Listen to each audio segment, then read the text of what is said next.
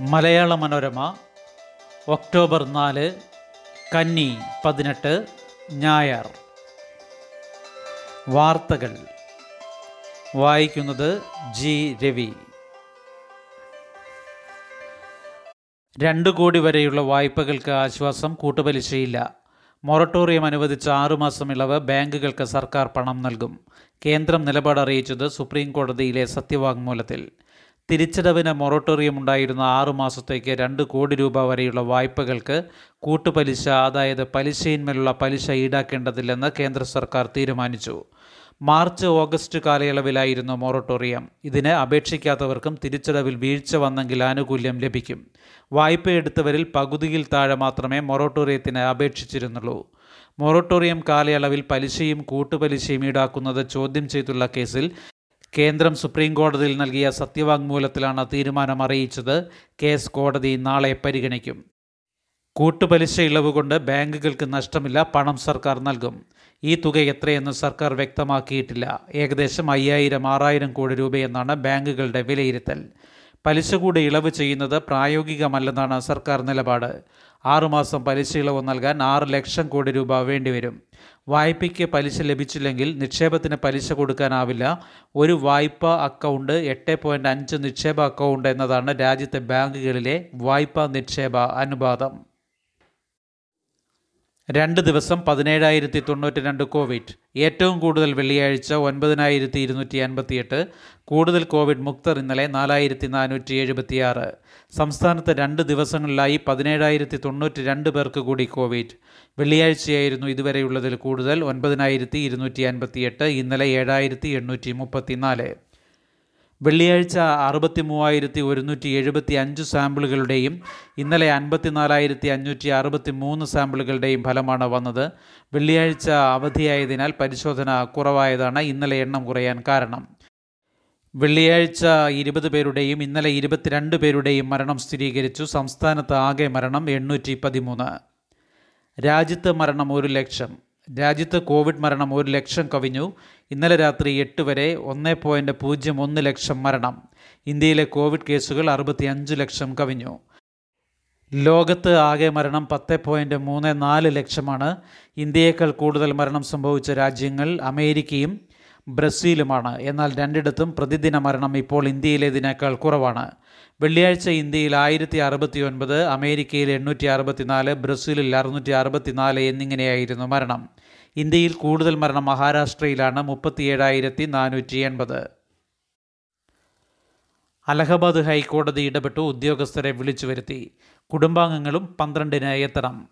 ഹത്രസ് സംഭവത്തിൽ ഇടപെട്ട് അലഹബാദ് ഹൈക്കോടതി. വിഷയത്തിൽ സ്വമേധയാ കേസെടുത്ത ഹൈക്കോടതിയുടെ Lucknow bench U P additional chief secretary police മേധാവി അഡീഷണൽ ഡി ജി പി എന്നിവർക്കും നോട്ടീസ് അയച്ചു. ഇവരോട് പന്ത്രണ്ടിന് കോടതിയിൽ ഹാജരാകാനും കേസിന്റെ വിശദാംശങ്ങളും പോലീസ് അന്വേഷണത്തിന്റെ പുരോഗതിയും നേരിട്ട് ബോധിപ്പിക്കാനും നിർദ്ദേശിച്ചിട്ടുണ്ട്. പെൺകുട്ടിയുടെ കുടുംബാംഗങ്ങളോടും ഹാജരാകാൻ ആവശ്യപ്പെട്ടു. അവരുടെ ഭാഗം കേൾക്കാനാണ് ഇത്. ഇവരുടെ യാത്രയ്ക്കുള്ള ക്രമീകരണം ഒരുക്കാൻ ജില്ലാ അധികൃതർക്കും നിർദ്ദേശം നൽകി. സന്നാഹം യുദ്ധസമാനം.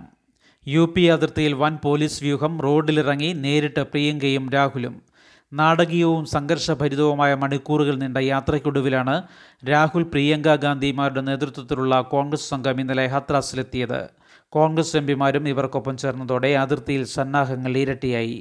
പതിനായിരക്കണക്കിന് വാഹനങ്ങൾ കടന്നു പോകുന്ന ഡൽഹി നോയിഡ ഡയറക്റ്റ് ഫ്ലൈവേയിൽ രാവിലെ ഒൻപത് മുതൽ വാഹനങ്ങൾ തടഞ്ഞ പോലീസ് അണിനിരന്നു വ്യാഴാഴ്ച രാഹുൽ ഉൾപ്പെടെയുള്ളവരെ തടഞ്ഞ് കയ്യേറ്റം ചെയ്ത പശ്ചാത്തലത്തിൽ കോൺഗ്രസ് പ്രവർത്തകർ അതിർത്തിയിലേക്ക് ഒഴുകി.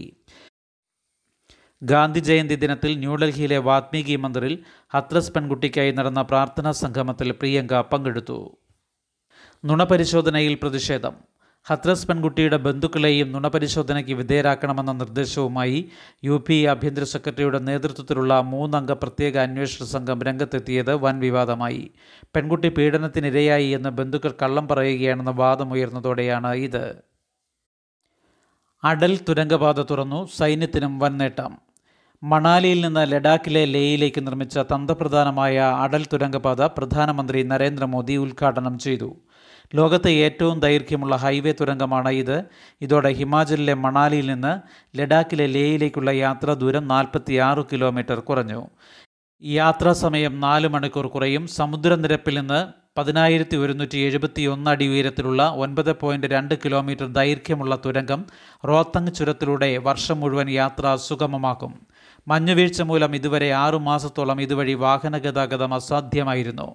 ലഡാക്ക് അതിർത്തിയിൽ ചൈനയുമായി സംഘർഷം നിലനിൽക്കെയാണ് തുരങ്കം ഉദ്ഘാടനം ചെയ്തത്. സൈനിക നീക്കം വേഗത്തിലാക്കാൻ ഇത് സഹായിക്കും.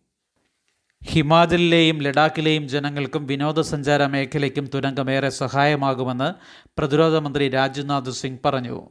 ഹിമാചൽ മുഖ്യമന്ത്രി ജയറാം ഠാക്കൂർ കേന്ദ്രമന്ത്രി അനുരാഗ് ഠാക്കൂർ എന്നിവരും ചടങ്ങിൽ പങ്കെടുത്തു. കോവിഡ് ഡൊണാൾഡ് ട്രംപ് ആശുപത്രിയിൽ ചുമയും ചെറിയ പനിയും. തിരഞ്ഞെടുപ്പ് പ്രചാരണത്തിനിടെ കോവിഡ് സ്ഥിരീകരിച്ച യു എസ് പ്രസിഡന്റ് ഡൊണാൾഡ് ട്രംപിനെ ചുമയും നേരിയ പനിയും ഉൾപ്പെടെ ലക്ഷണങ്ങളോടെ ആശുപത്രിയിലാക്കി. രോഗം സ്ഥിരീകരിച്ച് ഇരുപത്തിനാല് മണിക്കൂർ തികയും മുൻപാണ് മേരിലാൻഡിലെ ബദസ്ഡേയിലുള്ള വാൾട്ടർ റീഡ് മിലിറ്ററി മെഡിക്കൽ സെന്ററിൽ പ്രസിഡന്റിനെ പ്രവേശിപ്പിച്ചത്. ഒപ്പം രോഗം സ്ഥിരീകരിച്ച ഭാര്യ മെലനിയ വൈറ്റ് ഹൗസിൽ തന്നെ തുടരുന്നു. ചുമയും തലവേദനയുമാണ് മെലനിയയുടെ ആരോഗ്യ പ്രശ്നങ്ങൾ. വൈറ്റ് ഹൗസ് ഉദ്യോഗസ്ഥ വൃന്ദത്തിലെ പല പ്രമുഖർക്കും കോവിഡ് സ്ഥിരീകരിച്ചിട്ടുണ്ട്. കേരളത്തിന് പുരസ്കാരം. മികച്ച കോവിഡ് പ്രതിരോധത്തിനുള്ള ഇന്ത്യ ടുഡേ ഹെൽത്ത് ഗിരി പുരസ്കാരം കേരളത്തിന്. ഓൺലൈൻ ചടങ്ങിൽ കേന്ദ്രമന്ത്രി ഹർഷ് വർദ്ധനിൽ നിന്ന് മുഖ്യമന്ത്രി പിണറായി വിജയൻ പുരസ്കാരം സ്വീകരിച്ചു. ഡൽഹി ഒഡീഷ മഹാരാഷ്ട്ര ഉത്തർപ്രദേശ് സംസ്ഥാനങ്ങളെ പിന്തള്ളിയാണ് തൊണ്ണൂറ്റിനാല് രണ്ട് സ്കോർ നേടി കേരളം മുന്നിലെത്തിയത്. പരിശോധന നിരീക്ഷണ വാർഡുകളുടെ പ്രവർത്തനം മരണനിരക്ക് കുറയ്ക്കുന്നതിലെ ശ്രദ്ധ മികച്ച ചികിത്സ തുടങ്ങിയവയാണ് പരിഗണിച്ചത്. എൽ എൽ ബി മൂന്നാം ഘട്ട അലോട്ട്മെന്റ് ത്രിവത്സര എൽ എൽ ബി പ്രവേശനത്തിലുള്ള മൂന്നാം ഘട്ട കേന്ദ്രീകൃത അലോട്ട്മെന്റ് നടപടി ആരംഭിച്ചു. അലോട്ട്മെന്റ് ഒൻപതിന് നടത്തും. മുൻഘട്ടങ്ങളിൽ അലോട്ട്മെന്റ് ലഭിച്ച് പ്രവേശനം നേടിയ വിദ്യാർത്ഥികൾക്ക് നിലവിലെ ഹയർ ഓപ്ഷനുകൾ മൂന്നാം ഘട്ട അലോട്ട്മെന്റിൽ പരിഗണിക്കപ്പെടണമെങ്കിൽ നിർബന്ധമായും വെബ്സൈറ്റിലെ വിദ്യാർത്ഥിയുടെ ഹോം പേജിൽ പ്രവേശിച്ച് കൺഫേം ബട്ടൺ അമർത്തി ഓൺലൈൻ ഓപ്ഷൻ കൺഫർമേഷൻ നടത്തണം. ഐ ടി ഐ പ്രവേശനം ട്രേഡ് ഓപ്ഷൻ എട്ട് വരെ. സംസ്ഥാനത്തെ തൊണ്ണൂറ്റി ഒൻപത് സർക്കാർ ഐ ടി ഐകളിലെ പ്രവേശനത്തിന് ഓൺലൈനായി അപേക്ഷിച്ചവർക്ക് ട്രേഡ് ഓപ്ഷൻ നൽകാനും പണം അടയ്ക്കാനുമുള്ള തീയതി എട്ട് വരെ ദീർഘിപ്പിച്ചു. ഓപ്ഷൻ മാറ്റി നൽകാം. സെന്റ് ഗിറ്റ്സ് എഞ്ചിനീയറിംഗ് കോളേജിലെ വാർഷിക ട്യൂഷൻ ഫീസ് എഴുപത്തി അയ്യായിരം രൂപ. ഇതുവരെ മുപ്പത്തി ഏഴായിരത്തി അഞ്ഞൂറ് രൂപ എന്ന തെറ്റായ വിവരമനുസരിച്ച് ഇതിനകം എഞ്ചിനീയറിംഗ് ഓപ്ഷൻ നൽകിയവർക്ക് അത് മാറ്റി നൽകാം. പറമ്പിക്കുളത്ത് വഴി വെട്ടിയ മുന്നൂറ്റി ഇരുപത് ആദിവാസികൾക്കെതിരെ കേസ്. വഴിതേടി പതിറ്റാണ്ടുകളായി കാത്തിരിപ്പ് തടസ്സം പറഞ്ഞ് അധികൃതർ. ഗാന്ധി ജയന്തി ദിനത്തിൽ ഊരിലേക്ക് വനപാതയൊരുക്കാൻ ശ്രമിച്ച മുന്നൂറ്റി ഇരുപത് ആദിവാസികൾക്കെതിരെ വനംവകുപ്പിന്റെ കേസ് വെള്ളിയാഴ്ച ഇരുന്നൂറ് പേർക്കെതിരെയും ഇന്നലെ നൂറ്റി ഇരുപത് പേർക്കെതിരെയുമാണ് കേസെടുത്തത്.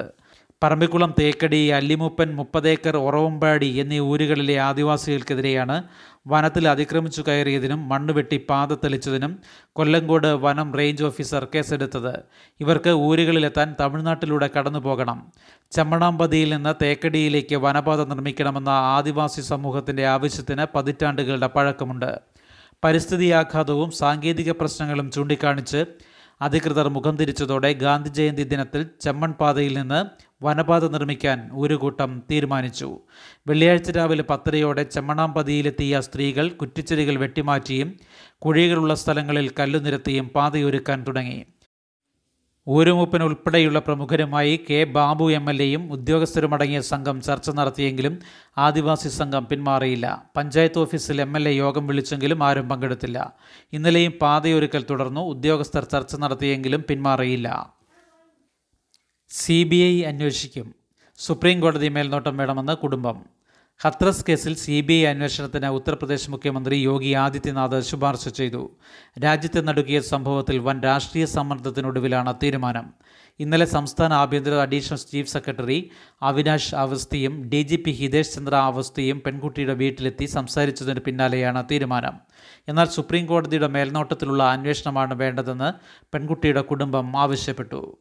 ശുഭദിനം. നന്ദി.